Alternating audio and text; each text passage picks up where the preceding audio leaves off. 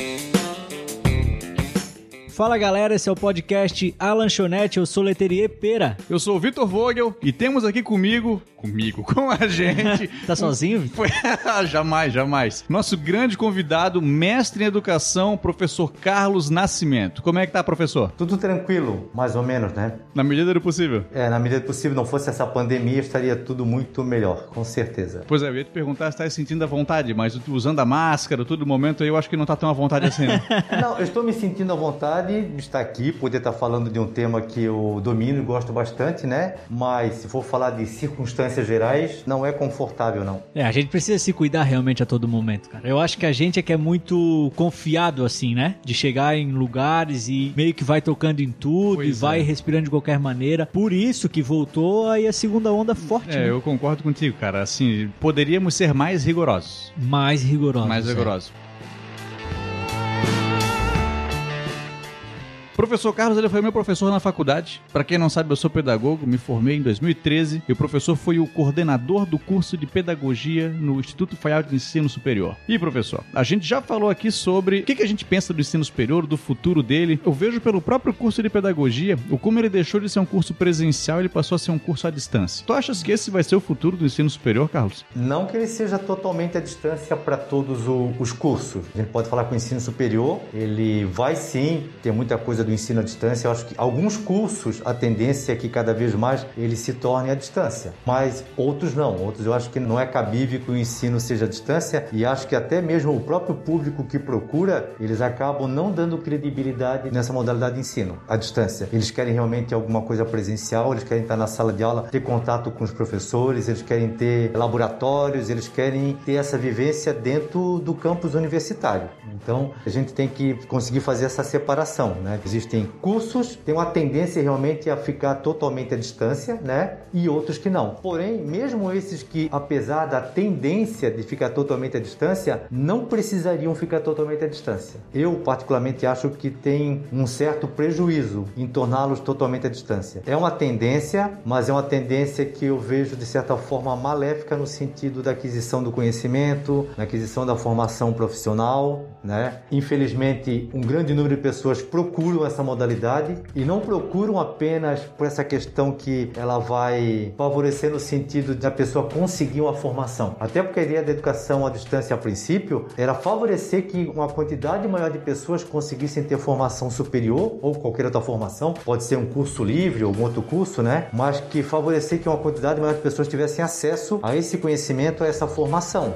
Mas não era facilitar o acesso no sentido de precarizar, no sentido de entregar menos conhecimento, de fazer de qualquer maneira. E o problema é que isso tem acontecido. Então a gente vê que existe um mercado em torno da educação à distância que faz com que a qualidade não seja oferecida e seja oferecida às vezes um certificado. E numa cultura que desvaloriza a educação, que tem no nosso país ainda existe uma cultura que desvaloriza a educação, que as pessoas não pensam em estudar realmente para se aprofundar, para conhecer, para saber, para que realmente se tornem bons profissionais. As pessoas querem tentar abreviar. É aquela história que a gente pode ver em qualquer etapa de ensino, aquela história do o querer colar o tempo inteiro, querer que outra pessoa faça o trabalho por mim, coloque o meu nome no trabalho, ou seja, eu não aprendo, eu não estou aprendendo nada. Só ser malandro, né? Isso, eu quero conquistar, eu quero conquistar o meu certificado, eu quero conseguir concluir o curso, né? Então, dentro dessa cultura que não privilegia tanto a educação, a educação à distância acaba às vezes sendo um terreno fértil para isso, para os oportunistas,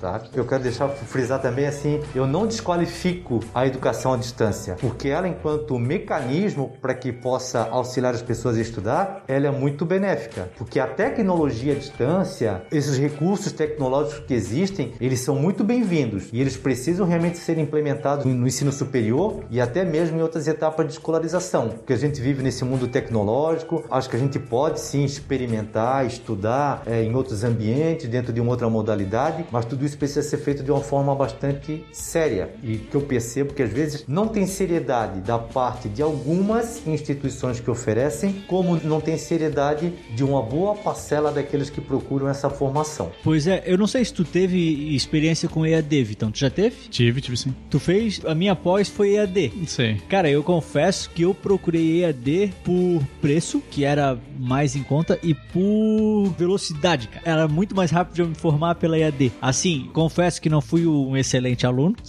da EAD, né? Depende muito do aluno, não só da instituição ali que oferta, mas também, eu acho que até mais do aluno do que da instituição em si. Mas, cara, eu fui, foi legal, mas não aprendi tanto quanto eu aprenderia se fosse em sala de aula. Isso É. eu não tenho dúvida nenhuma. Eu tive as duas. E aí, a EAD foi bem recente até. Só que no EAD, cara, eu te digo que eu cumpri etapas. Tô entregando os trabalhos, tô olhando os textos. É, tu vai, vai correndo atrás, né? Mas na minha primeira pós, mano, todo dia que eu sentava na cadeira e batia um papo com a professora, eu aprendia um negócio novo. Eu sinto que muito do que a universidade vende não é só o conteúdo do curso, mas é a experiência de tu estar em contato com as pessoas e a experiência de tu poder trocar ideia com os outros. É, que é o lance da pós, né? É, A tu, pós é essa troca. Pois né? é, tu não sentes, Carlos, que falta nas universidades EAD que vendem esse tipo de curso, eles não vendem essa experiência e ela faz falta para o aluno, mesmo que ele não saiba que faz falta para ele? Eu faço essa defesa. Eu faço essa defesa de que a necessidade dessas trocas, dessa convivência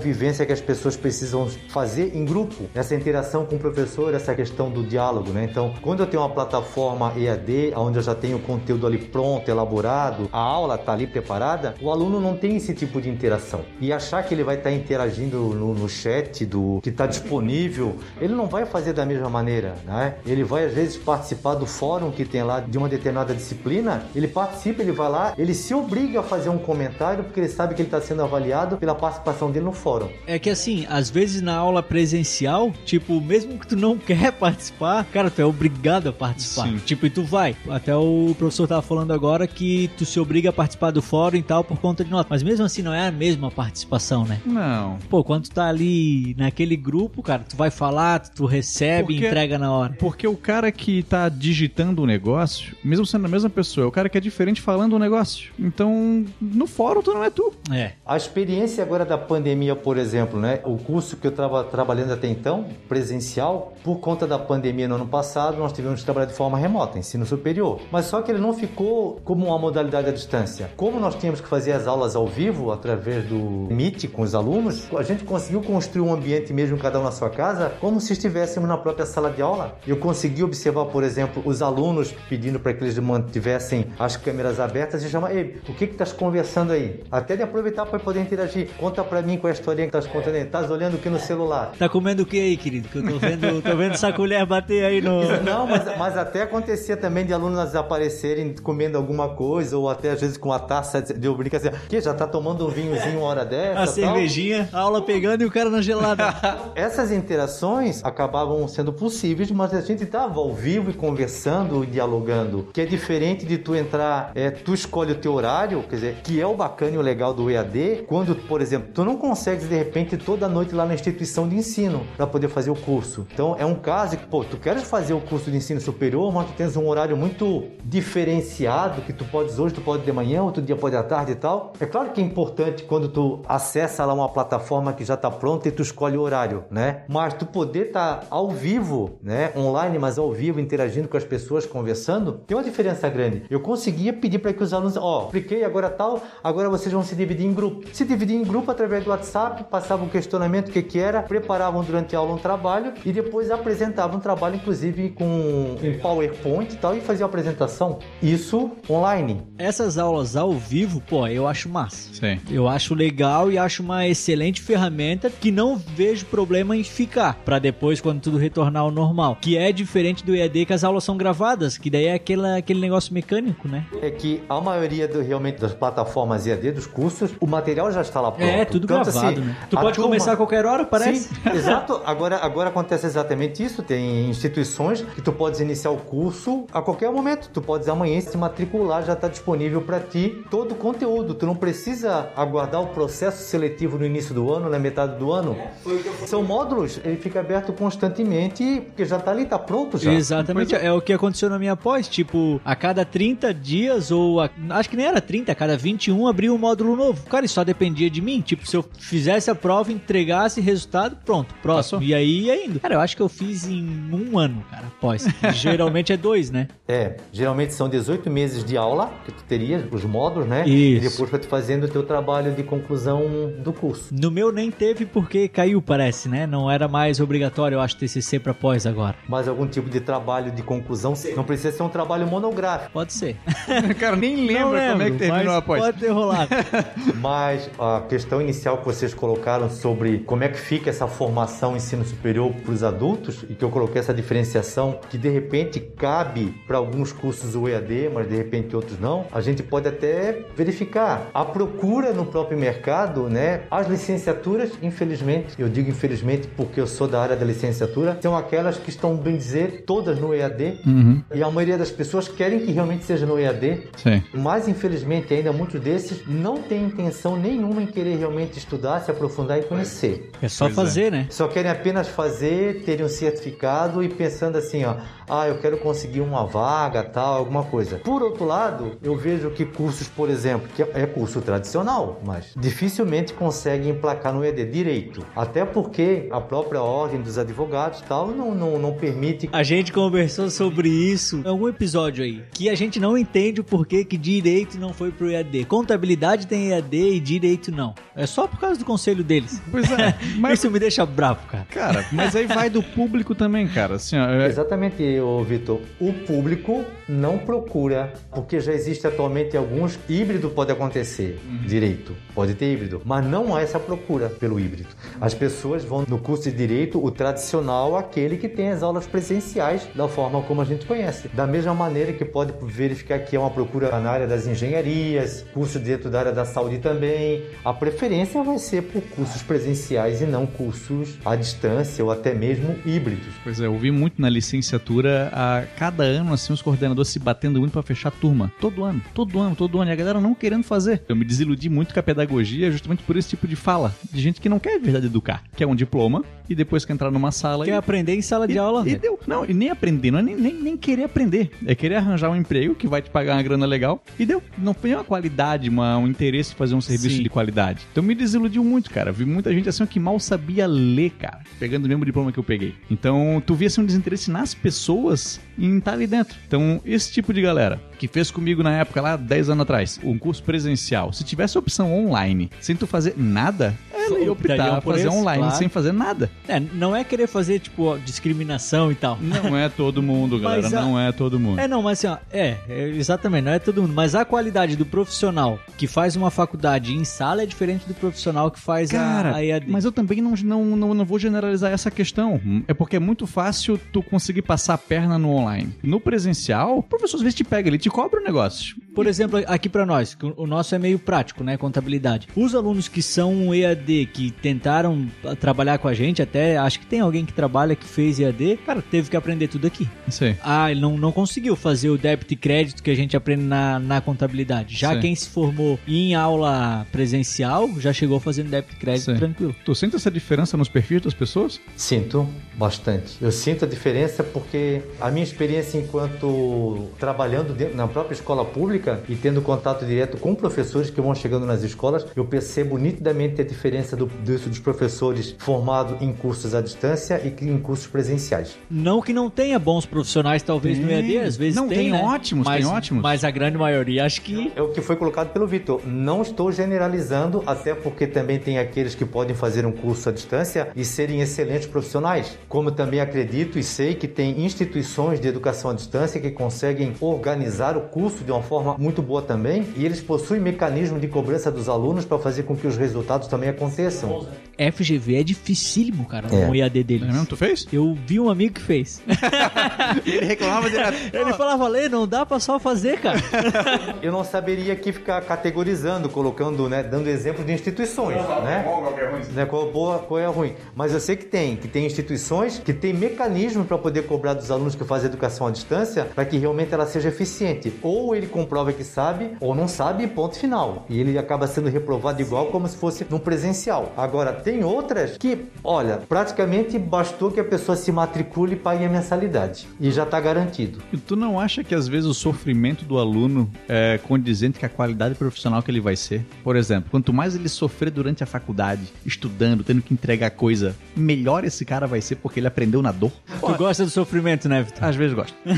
é que essa palavra, quando fala sofrimento e dor, eu retiraria fora. Porque não, né? Vamos colocar como sendo esforço, tipo assim, ó, foi a pessoa teve Dedicada. que teve que se dedicar, teve que se esforçar. Isso, né? isso, isso. Pra poder al alcançar. Acho que sim, porque quando, quando tu se esforça, quando tu realmente tu precisa pensar, pesquisar, tu faz por mérito próprio, tu aprende. E se tu aprende, vai ficar muito mais fácil depois de uma situação real, tu conseguir também realizar e colocar em prática as coisas na, na situação real. Porque se tu não aprendeu durante o, o curso, né? Se tu não vivenciou, se tu não aprendeu, tu não sabe, vai chegar lá na parte prática também, tu também não vai conseguir. E aí entra essa questão que vocês tocaram anteriormente, a própria convivência. Dentro de um espaço de sala de aula, a gente aprende a conviver com as pessoas, aprende a conviver com as diferenças, e isso também serve para que depois no próprio local de trabalho eu também possa ter essas experiências de convivência, né? E aí o Vitor lembra bem como é que eram essas experiências de convivência dentro de uma sala de curso de pedagogia, por exemplo. Ô, cara. Os conflitos, os embates e tal. Quanto arranca rabo, cara. Tinha direto, é? Meu Deus, muito. Eu utilizava e sempre utilizei no curso de pedagogia em situações como essa, até para me reportar como é que seriam eles dentro da escola enquanto gestores, por exemplo, para tentar mediar situações de conflitos como aquela. Até porque na formação do pedagogo, o pedagogo não é, ele não é apenas um docente, ele não vai ser apenas docente, ele pode ser também gestor numa escola, orientador, supervisor, administrador. E aí, como é que ele gerencia as situações e os conflitos? Então, essa vivência na sala de aula é importante também para isso. É, também dou aula ali com o Vitor no Geração e graças a Deus, cara, eu não tive nenhum conflito assim Sim. em sala de algo que eu tenha que, tipo, ou pedir muito silêncio ou alguma coisa assim. Sim. As minhas aulas sempre foram tranquilas, assim, os alunos sempre foram bacanas comigo a ponto de eu não precisar. Mas, cara, eu confesso que se eu tivesse que precisar em algum momento chamar, pô, eu já vou pro terceiro ou quarto ano já ali. Hum. Até agora nunca teve. Mas se eu tivesse que chamar, eu acho que eu, eu não sei como que eu lidaria. Cara, mas é que assim, ó, dá duas coisas coisas ali contigo acontecem, né? Que é um perfil de curso que é um perfil muito bom, uhum. que é um perfil que as pessoas desse curso, elas vão lá para sentar, baixar a cabeça e fazer. Elas decidiram por é, aquilo ali, né? E, mas tem gente que decide, mas não, não vai. Também rola muito arranca-rabo em outros cursos. Em administração não acontece. E que a tua matéria é uma matéria muito boa. E tu lida com ela muito bem. Porque é um curso assim, ó, que é muito prático. É, tem que, então, tem que baixar e fazer, é, senão não vai. Chega, né? galera, tá aqui a atividade. e eles querem fazer. É. Então é, é uma matéria que eles chegam já no curso curso querendo muito que essa matéria aconteça, num curso que a galera quer que outras matérias aconteçam. Assim, eles chegam lá e estudam, sabe? É diferente de uma matéria que ninguém quer fazer, de um curso que a galera tá lá meio, meio não querendo tá, sabe? É, agora. Então, tem perfis e perfis, cara. Agora tu falando assim, uma vez eu lembrei, eu dei um, uma matéria de tarde, cara, que era pra jovem aprendiz. Lembro, né? deu, deu, deu. Aquela lembro. lá foi meio, foi bem mais tranqueira. Pois foi é. bem mais difícil de reter a, a, atenção do pessoal durante um longo tempo. Cara, assim. tem muitos perfis, cara, muitos, muitos. O Carlos deve ter já muita coisa dentro disso aí. Sim, nesse tempo, né, eu tenho até para, né, eu comecei a trabalhar na educação no ano de 88. Pois é. Tu nasceu em que ano? Eu nasci em 90. Nasci em 91. Aí, então, Carlos tem mais tempo de educação que nós tá de com vida. 33 de educação. Pô, parabéns, Carlos. Parabéns. Bastante tempo já, né? Fora os outros anos de trabalho anterior, 88. Comecei a trabalhar em 81. Caraca, olha aí. Pô, tu, é, tu, tem, tu tem tempo de trabalho que a Constituição brasileira tem de vida. Sim, mas eu já trabalhava antes. Tem mais tempo do que a Constituição. Meu Deus. Né? Antes de 88, quando Ulisses Guimarães ergueu lá a Constituição no dia 5 de outubro, eu já estava trabalhando já fazia tempo. Caraca. Pô, incrível, cara. Inclusive, aqui eu vinha muito nessas imediações, porque eu trabalhava aqui no Rua Pedro Ferreira como office boy. Ah, tu contava essa história Vim pra aqui gente. na frente aqui como office boy, na época que esse prédio aqui estava sendo Construído foi, ainda? Foi construído ali no térreo, foi instalada a agência do BESC. BESC? Isso. Eu ainda trabalhei de office boy um tempo também. Eu ainda fui no Besc pagar conta aqui Pois é, embaixo. eu também lembro do Besc. É, mas só que eu ia pagar conta no BESC da rua Ciro Luz primeiro. Ali próximo, ali onde é a Colombo, no outro lado da rua. próximo. Sim. Esse, esse eu já, esse eu já É, não, lembro. esse aí eu também não peguei. Eu peguei só Eu aqui. ia lá pedir extrato bancário pra, de conferência, a gente pedia de manhã para pegar no final da tarde. Cara, que loucura. Hoje tu tira num clique, né? Cara. Como muda, né? Como evolui as coisas. Bom, mas voltando na questão, né? O quanto eu já vi essas diferenças de comportamento, tipo de aluno, né? É uma variedade, né? Até porque eu tenho a experiência que vai desde o ensino fundamental dos anos iniciais, com educação infantil, passando pelos anos finais, ensino médio e ensino superior, contato com alunos de todas essas faixas etárias, né? Eu cheguei a trabalhar como professor de educação física no ano de 92 no município de Luiz Alves com pré-escola. Olha aí, cara. As crianças da pré-escola, primeira, segunda, terceira, quarta série, então ter- interagia com aquela faixa etária, mas era muito interessante, né? E a minha formação como pedagogo sempre me auxiliou muito nesse contato, nesse entendimento. Acho que essa base, quando a gente tem muito sobre os fundamentos filosóficos, sociológicos, históricos da educação, ela favorece muito para que a gente tenha essa compreensão desse sujeito, o lugar desse sujeito, a faixa etária desse sujeito, que eu não posso simplesmente, enquanto adulto, considerar que esse sujeito, criança, adolescente, jovem, vai se comportar da forma como eu quero, simplesmente porque eu sou adulto que eu quero, né? Então, acho que esse relacionamento é interessante. E a experiência principal enquanto orientador educacional, que eu comecei no ano de 94, no Quinta Gênio Henrique da Silva Fontes e fiquei até o ano 2018, me trouxe também assim, ah, acho experiências muitíssimo interessantes sobre como lidar com as pessoas e principalmente como lidar com adolescentes, podendo entender, sabe, coisas que eu nem imaginava que pudessem acontecer e com os próprios alunos no, no ensino superior, eh, nunca foi uma relação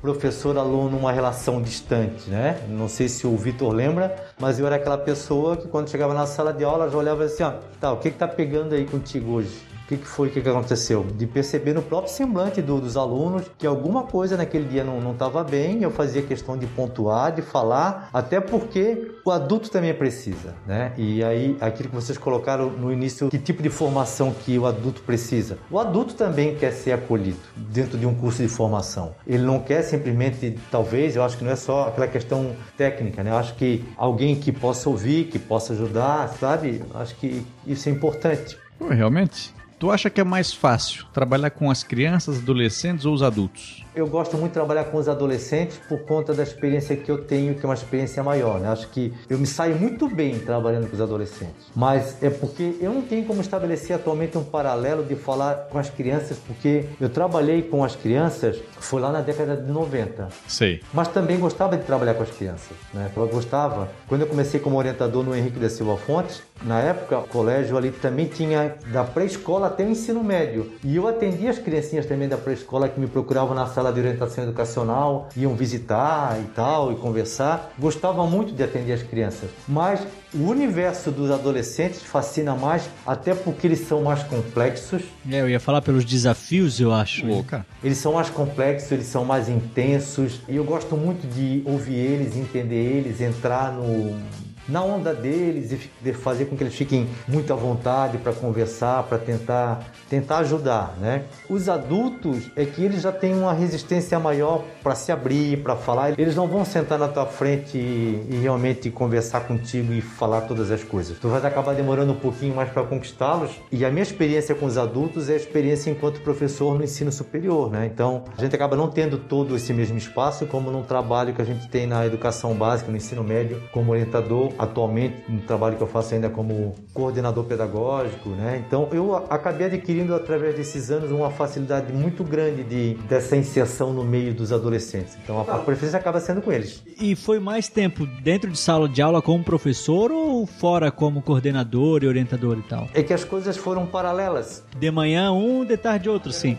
Os últimos 22 anos eu trabalhei como professor no ensino superior. Professor mesmo daí, não só coordenador? Coordenador e professor, porque eu nunca, eu nunca é, no trabalho como coordenador, nunca fiquei apenas na coordenação. Eu sempre assumi a sala de aula. Ah, legal. Tinha semestre que, inclusive, eu estava na sala de aula de segunda a sexta-feira, para poder, de repente, orientar os alunos e coordenar alguma coisa. Era fora do horário de aula, era antes, ou era na hora do intervalo, depois da aula, para poder estar tá coordenando o curso. Né? Então, os 22 anos em sala de aula. Antes disso, eu trabalhava paralelamente como orientador educacional e eu era professor de curso de magistério do Colégio Vitor Meirelles aqui em Itajaí. Então, eu trabalho como professor desde o ano de 88, depois como orientador educacional a partir do ano de 94. E a paixão pelos dois é a mesma? Eu acho que ainda, acho que ainda gosto mais de estar dentro da sala de aula. Ah, é, é.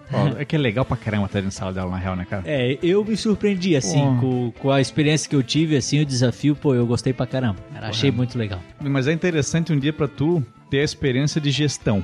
Tu vai ver que é um mundo totalmente diferente, cara. É assim, outra pegada. Cara, é outra pegada, é outra coisa. E às vezes que eu tive como gestor e que eu não dei aula, era um prazer para mim quando faltava um professor e disse, Vitão, tu vai ter que entrar na sala.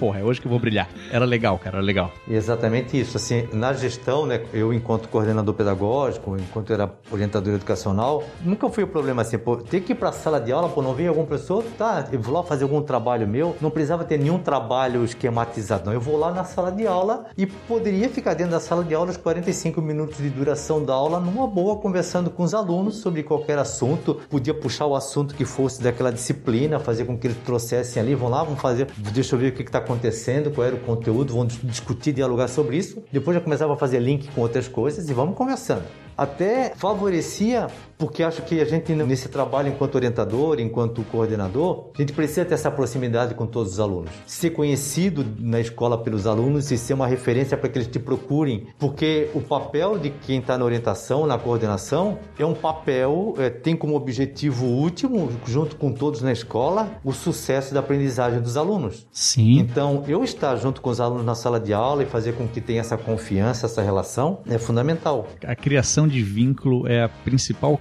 questão assim para aprendizado do aluno, cara. Se ele não gostar de ti, ele não vai aprender. Já era, né? Não vai aprender. Pô, tu tem, ele tem que gostar de ti, cara. Que e, o vínculo vai E quando vai. o professor não gosta do aluno? Porque tem, tem. Tem. tem. É, é claro que cara. tem. Tu olha ali, não, às vezes não vai. e aí, Carlos, quando tu não gosta do aluno, o que que faz? Bom... Tem que ir do mesmo jeito, tem na real. Não, não tem muito o que fazer, Mas assim, né? quando não se gosta do aluno, entra um, uma outra questão do, da nossa profissão a questão profissional, tá? Tu tem que ser profissional. É. Jamais deixar que essa questão, de repente, de uma emoção, de um gostar ou não gostar, venha afetar. A gente não pode se deixar cair na tentação, como alguns deixam acontecer, e vir a perseguir um aluno, tipo, desconsiderar o aluno numa determinada avaliação, baixar nota ou acabar prejudicando. Isso jamais. Aí entra a questão profissional, aquilo pela qual, com, com a qual a gente se compromete, com o processo ensino-aprendizagem, a questão da justiça, né? a questão da equidade, de fazer que todos realmente são iguais. Dentro da escola eu posso ter as minhas preferências. Eu posso, de repente, até achar, aquele cara lá é chato pra caramba, é muito abusado, né, tal. Pô, mas ele continua sendo aluno. E uma coisa que eu sempre eu forço muito, sendo que eu particularmente, eu acho que eu posso até falar que nesses anos todos, falar assim, ah, um aluno de não gostar do aluno, dizer que não gostar, não gostar, é complicado. Talvez alguns alunos, tipo assim, tipo um, um certo abuso, tipo assim, ó, pô, de ser um pouco chato demais, tal, então a gente prefere deixar um pouquinho de lado, não ter tanto contato para não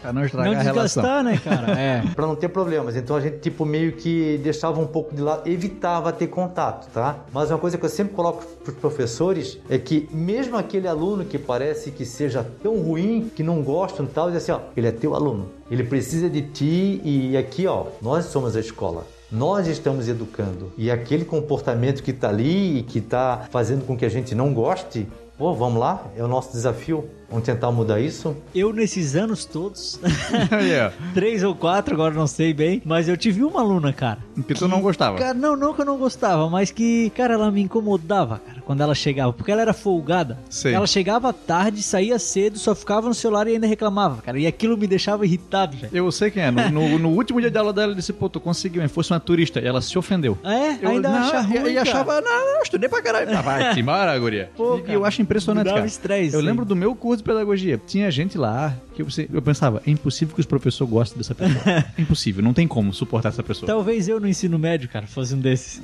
Será? Isso que o Vitor tá colocando, né? Tu, enquanto professor, tem que lidar inclusive com situações como essa. Porque às vezes vocês, enquanto aluno, esperam que o professor tenha aquela atitude assim, tipo, vai punir, vai isolar aquela pessoa, é. porque aquela pessoa apronta, é chata e tal. Mas só que eu, enquanto professor, não posso fazer isso. Pelo contrário, né? A gente tenta incluir para trazer para nós, é, né? Eu fazia isso, eu tentava chamar para mim. É meu aluno, é minha aluna, tá ali, eu preciso fazer alguma coisa para resgatar, para ajudar. Então, eu não vou poder entrar na onda dos alunos e ajudar a queimar também, quem já está queimado. É verdade, verdade, Então a gente tem que ter esse cuidado. E muitas vezes é, são situações que eu já vivi. Eu já fui mal compreendido por alunos, aí sim, no ensino superior. No ensino fundamental, na educação básica, ensino médio, não. Mas no ensino superior, por serem mais críticos nesse sentido de achar, ah, tem que dar um basta, tem que fazer isso e aquilo, de serem mais críticos e menos compreensivos, de ser cobrado, eu ser cobrado, de ter que tomar atitude em relação a alguns alunos e querer que eu tomasse atitudes drásticas. Eu não vou tomar tomar uma atitude drástica porque eu tenho que considerar aquele indivíduo que é meu aluno, que é minha aluna, assim, assim, assim. Mas as pessoas a princípio acharam, não, eu tenho que fazer isso. Aí eu tenho que entrar com aquela questão, como era curso de pedagogia, que geralmente acontecia mais em curso de pedagogia. Por mais que eu trabalhasse assim, trabalhei com contábeis, administração, engenharia civil, engenharia de produção, mas acontecia mais era em pedagogia. Tem que trazer a discussão para a luz da pedagogia, da educação e falar, tá, vamos falar então lá da gestão na escola? E se acontece isso na escola? É isso que a gente vai fazer na escola? Pedagogia, a galera é mais da confusão. Cara, mas aí é a parada. Eu vejo que a galera é muito imatura quando vai fazer. Às vezes eu penso em coisa que eu falei ou coisa que eu fiz durante o curso. E eu que penso, não faria mais. Eu né? não acredito que eu falei e eu fiz uma coisa dessa, assim, que eu fico até envergonhado às vezes. e aí, pô, é horrível, cara. Tem coisa, tem coisas né? que eu, são assim mesmo. E eu, e eu vejo assim, muito da galera que fazia essas cagadas no curso, a galera que não tinha vivência em sala. E é que depois que eu acho que passa uma vivência dessa, olha, tipo, meu Deus, será que eu era igual esse aluno aqui tá sendo? E aí tem uma mudança de comportamento, sabe? Ô, Fitão, agora eu acho que vale aquela pergunta pro professor Carlos, que a gente meio que conversou num episódio aí, em alguns dos episódios hum. que a hum. gente falou sobre educação. Se ainda é necessário a faculdade para todas as profissões, assim. O senhor acha que ainda é. Como é que podemos dizer? Me ajuda aí, Vitão. Se para eu ser um profissional bom, eu tenho que fazer faculdade. É. Não tem como eu ser um profissional bom aprendendo com a vida, aprendendo de outra forma? Já deixa eu falar pro senhor antes hum. a nossa conclusão. A gente acha que a faculdade lógico, é muito bom estudar, né? O conhecimento agregado e tal, ele é necessário. Mas que às vezes compensa muito mais tu saber fazer e tal e gastar um tempo, tipo, aprendendo de fato a profissão mesmo do que indo lá e fazer da faculdade. É, um, a gente vê hoje, sabe? Um parênteses, assim, eu fiz a pedagogia e a licenciatura em História. E eu vi que na pedagogia muitas vezes eu não fazia ideia do que estava acontecendo. Tava na terceira hora da aula e eu, o que, que eles estão falando? Eu não entendi nada do que está acontecendo. Na História, por eu já estar trabalhando já há um tempo na área, eu estava inteirado a todo momento. Eu já tinha essa maturidade de saber do que, que esse professor está falando. Eu já tenho a mesma vivência que ele. Então não seria mais fácil, talvez. Eu já tenho uma vivência em mercado de trabalho, já conhecer um pouco esse meio para depois eu fazer a faculdade? Bom, isso é um pouco complexo, tá? Não dá para desconsiderar que algumas pessoas elas têm conhecimento e elas conseguem executar muito bem determinadas tarefas, funções, realizar um trabalho por excelência mesmo sem ter nenhum tipo de formação, sem ter entrado numa academia, sem ter feito curso nenhum, né? E às vezes essa pessoa não consegue de repente crescer, ter uma carreira exatamente porque não tem uma certificação. Porque nós temos um mercado que pede, que pede, pede certificação. O que eu penso que tem que acontecer, melhorar o processo de formação. Uhum. E até assim, um indivíduo como esse que de repente ele já tem um determinado tipo de experiência que ele por conta própria buscou, conheceu, ele poderia ter uma certificação através de um processo, né? Estou aqui especulando, né? Ele poderia conseguir uma certificação sem precisar exatamente assim, eu vou ter que me submeter lá a um curso durante quatro anos para poder conseguir a certificação. Poderia ter um mecanismo que pudesse comprovar que ele já possui o conhecimento necessário para que ele possa fazer. Então, dependendo, é claro, da área, né? Eu não posso estar supondo aqui, por exemplo, tipo um médico, né? Eu acho também assim na área do direito, algumas coisas, assim, algumas áreas, mas tem algumas profissões de repente até na, em algumas áreas técnicas aí que exigem também uma certificação, que às vezes a pessoa sabe, sabe fazer muito bem e que de repente ela poderia passar por um processo mais abreviado para poder certificar ela comprovando, né? Ou apenas dando uma formação complementar, porque talvez ela tenha o conhecimento técnico necessário para executar aquela profissão, mas talvez iria agregar a ela para melhorar o seu trabalho alguns outros conhecimentos, de repente na área da gestão, para melhorar alguns outros aspectos. Então, eu acho que a forma como alguns cursos estão desenhados ou esse mecanismo de certificação está desenhado é que talvez esteja equivocado em alguns momentos e precisa ser repensado. Então, acaba sendo alguma coisa complexa exatamente isso. É, não é que todo mundo realmente precisa se submeter, tipo assim, olha, o cara chegar lá, ser o bambambam, bam, bam, ele vai ter que passar por esse processo como se fosse um, um ritual obrigatório. Vai ter que passar por todo esse processo, concluir o ensino médio, fazer quatro anos de faculdade, fazer uma especialização, fazer isso, para chegar lá. E muitos desses, às vezes, passam por tudo isso e não sabem nada. Sim. Apenas fizeram. Só foi, né? Só foi na onda. É. Isso, porque tem muita gente que faz, mas não sabe nada, só fez. Isso que falaste sobre essa questão da, da, experiência, é claro. Aí entra outro detalhe, né? O governo federal, alguns anos aí passado, tinha acenado com a possibilidade de fazer a, a chamada residência pedagógica para curso de pedagogia. Hum. Igual tem a residência médica tal, uhum. na formação de professores e tal, que obrigatoriamente as pessoas precisariam, precisariam ter essa vivência durante o curso tal, e aí o próprio curso seria financiado, teria seria custeado tal, tipo como se fosse uma bolsa, né? Sim. Mas só que projetos como esse, você falou, se pensou, se escreveu alguma coisa, mas acabou não dando em nada, não existe. Então, as pessoas precisam realmente ter essas experiências práticas, até para poder entender se realmente que querem ou não querem. Sim.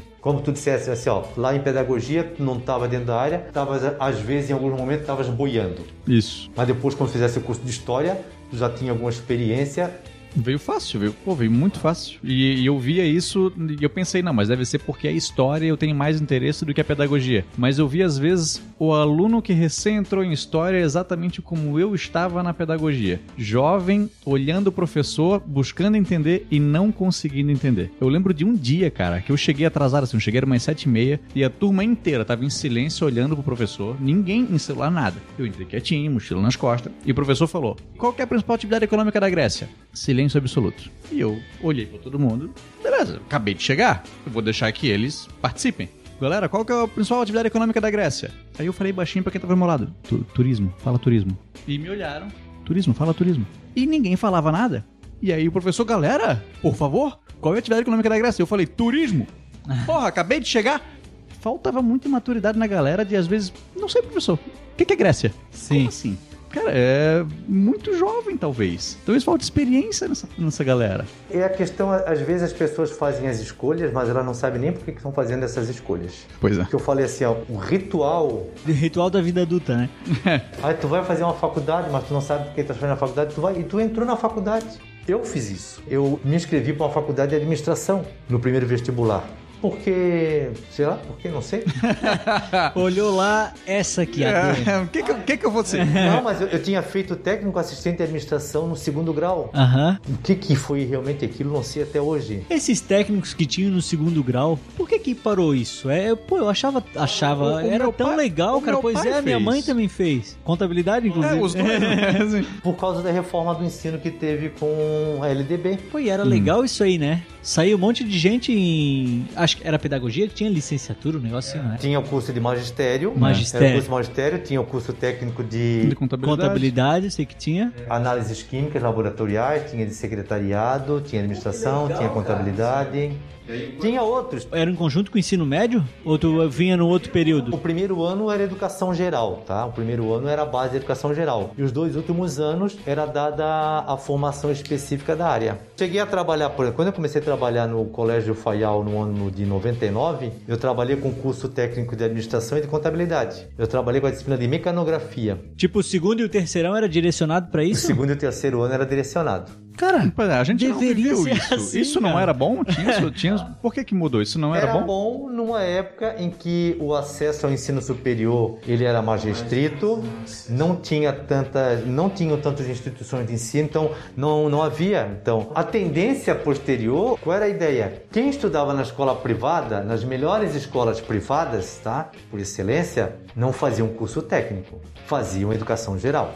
Sim. Isso dava a eles o quê? A condição de se prepararem melhor para poder entrar no ensino superior. Os alunos que estudavam nessas escolas, que a grande maioria delas ofereciam eram cursos técnicos profissionalizantes, é como se dissesse: para vocês termina aqui. Vocês estão preparados para a mão de obra para o mercado de trabalho. Vocês não vão chegar no ensino superior já segregava ali. Que loucura, né? E a formação que tu tinhas dentro desse curso técnico, às vezes não te dava a condição de realmente competir para poder fazer um vestibular e entrar numa faculdade depois, dependendo da faculdade. Porque tu não tinhas aquela base. Não é que tu não tinhas capacidade, tu não tinhas recebido a formação necessária. Tinha que procurar além, né? É, enquanto o outro estava dentro de uma escola de excelência, recebendo formação geral específica para poder entrar na Universidade Federal, que é gratuita gratuita, né?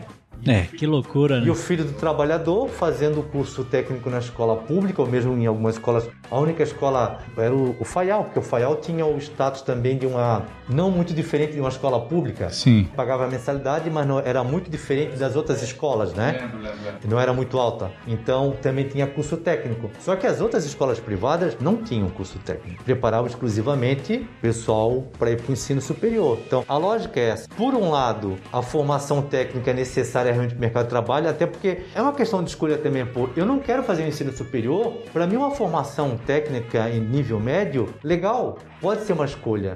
Mas se eu puder, de repente, apostar naquele indivíduo, naquele, naquele menino, naquela menina no ensino médio, para que ele possa, de repente, ousar em querer buscar um pouco mais e fazer também um ensino superior, uma outra formação. Então, a ideia é exatamente essa, mas só que na prática, o, o nosso país, quando a gente pensa em colocar as estruturas em práticas e organizar tudo para as coisas acontecerem, as coisas acabam não acontecendo. Porque nunca se conseguiu, de fato, se colocar um ensino médio na rede pública de forma geral no país, mesmo sendo a educação geral, que seja realmente eficiente, que dê condições para que todos sigam adiante. Porque o nosso problema não é um problema só da educação, é um problema econômico, é um problema social. Essa gurizada, eles continuam abandonando a escola para trabalhar. Durante a pandemia, agora no ano passado, na escola que eu trabalho, muitos, muitos alunos, quando a gente viu no final do ano, caçando aluno para entregar atividades, aquelas coisas tudo do, do remoto, né? Estavam trabalhando.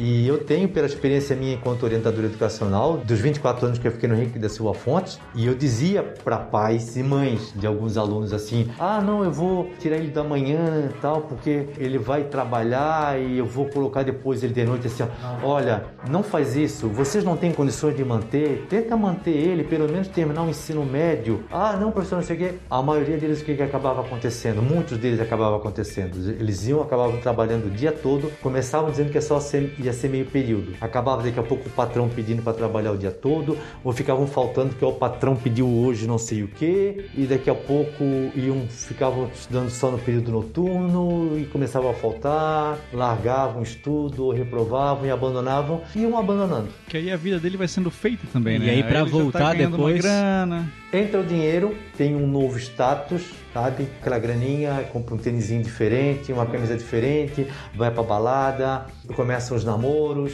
E aí ele não consegue voltar mais depois. Não, muitos não voltam depois, não conseguem mais voltar, não voltam mais.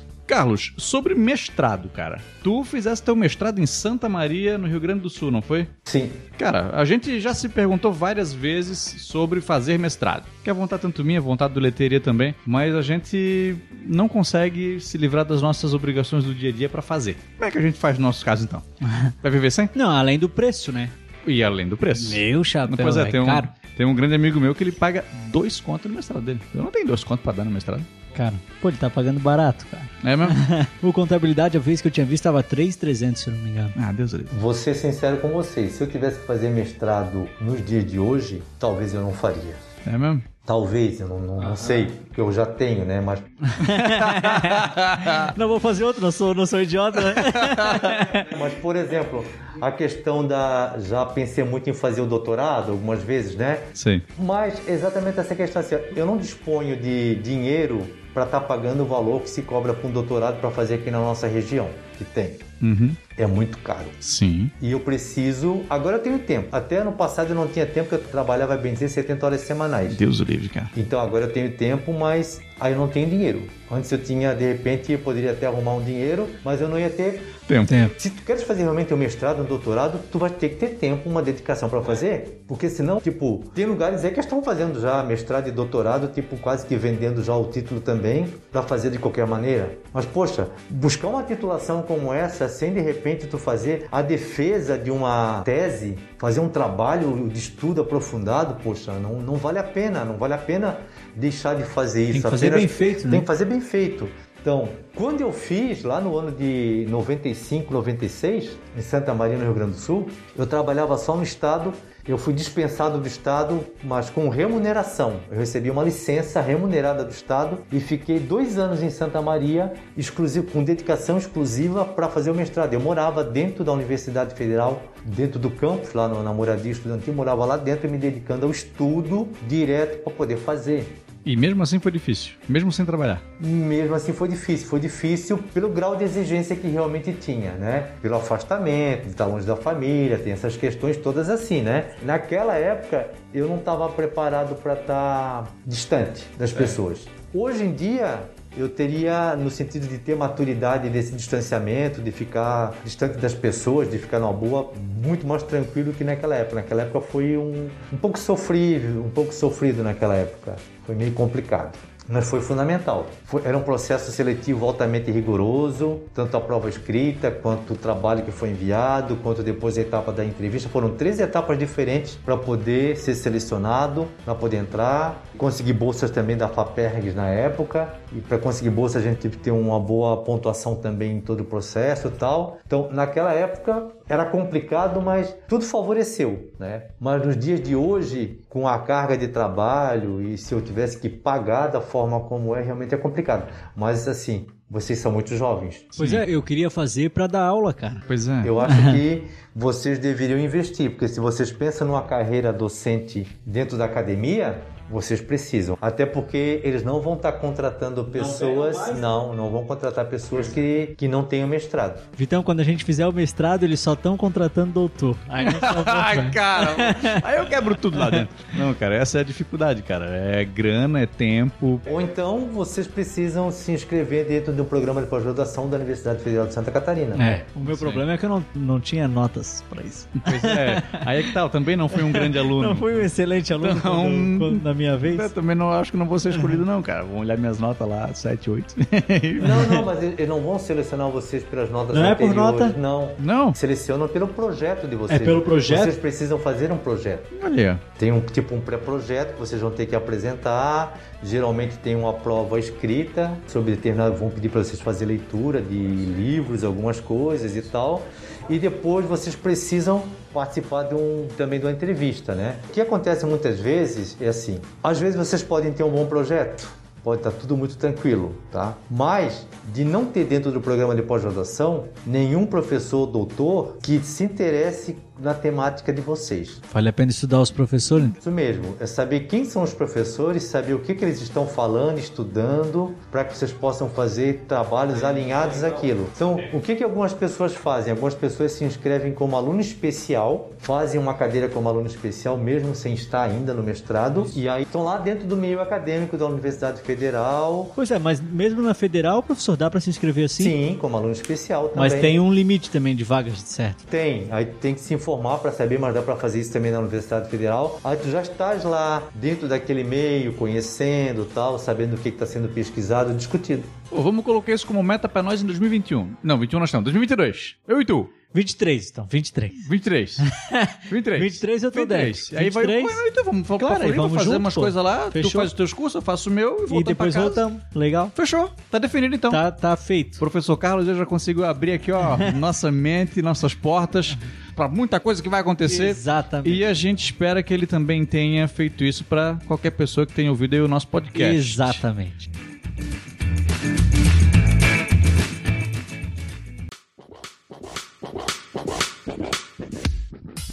Leteria, quer fazer mais alguma pergunta pro professor? Não, cara, eu sanei todas as minhas dúvidas. Eu também. Professor, quer deixar para os nossos ouvintes aqui algum contato teu, um Instagram, alguma coisa, fazer algum jabá? Não. Eu não tenho. Eu não faço do meu Instagram dessa forma assim, de ter muitos seguidores e tal, de estar tá colocando. Não uso estar tá fazendo postagem. Eu tenho mais mesmo é pra estar. Tá... Stalkeando. Stalkeando, vendo, vendo notícias, vendo os acontecimentos e tal. Saber quando a lanchonete lança episódio novo. Isso. Seguem também e tal, mas eu não tenho, eu não, não faço publicações, não, pelo menos até o momento não tenho Não feito. é um usuário ativo da rede social. Não sou usuário ativo, né? Então, mas assim, só para estar tá finalizando, né? Trabalho desde 88 na rede pública estadual de, de, Santa Catarina, já passei por algumas experiências, trabalhei como professor em algumas escolas, como orientador educacional 24 anos no Henrique da Silva Fontes, agora recentemente trabalhando como coordenador pedagógico no Eufrida, que é uma escola no São Vicente, que é uma escola de tempo integral, que é uma experiência formidável, um tipo de escola totalmente diferente. E agora vou estar iniciando uma nova etapa na minha vida pela primeira vez. Vou estar trabalhando na gestão de uma escola ali na Itaipava, a Escola Monsenhor, trabalhando como assessor de direção a partir provavelmente da próxima semana. E no mais, né, acho que só para frisar para todos aí que a gente vive ainda um momento bastante complicado em relação à pandemia, para que a gente continue aí tomando todas as medidas sanitárias necessárias para que a gente possa sobreviver muito mais tempo aí, né? E sermos felizes. Maravilha. Excelente, professor. Muito obrigado pela participação. A gente fica extremamente feliz de ter o senhor aqui com a gente. E para mais episódios da Lanchonete, vocês podem também seguir a gente no Instagram, no arroba a Lanchonete Oficial. Eu sou o arroba Vitor Vogel. Eu sou o arroba Leterier. Valeu!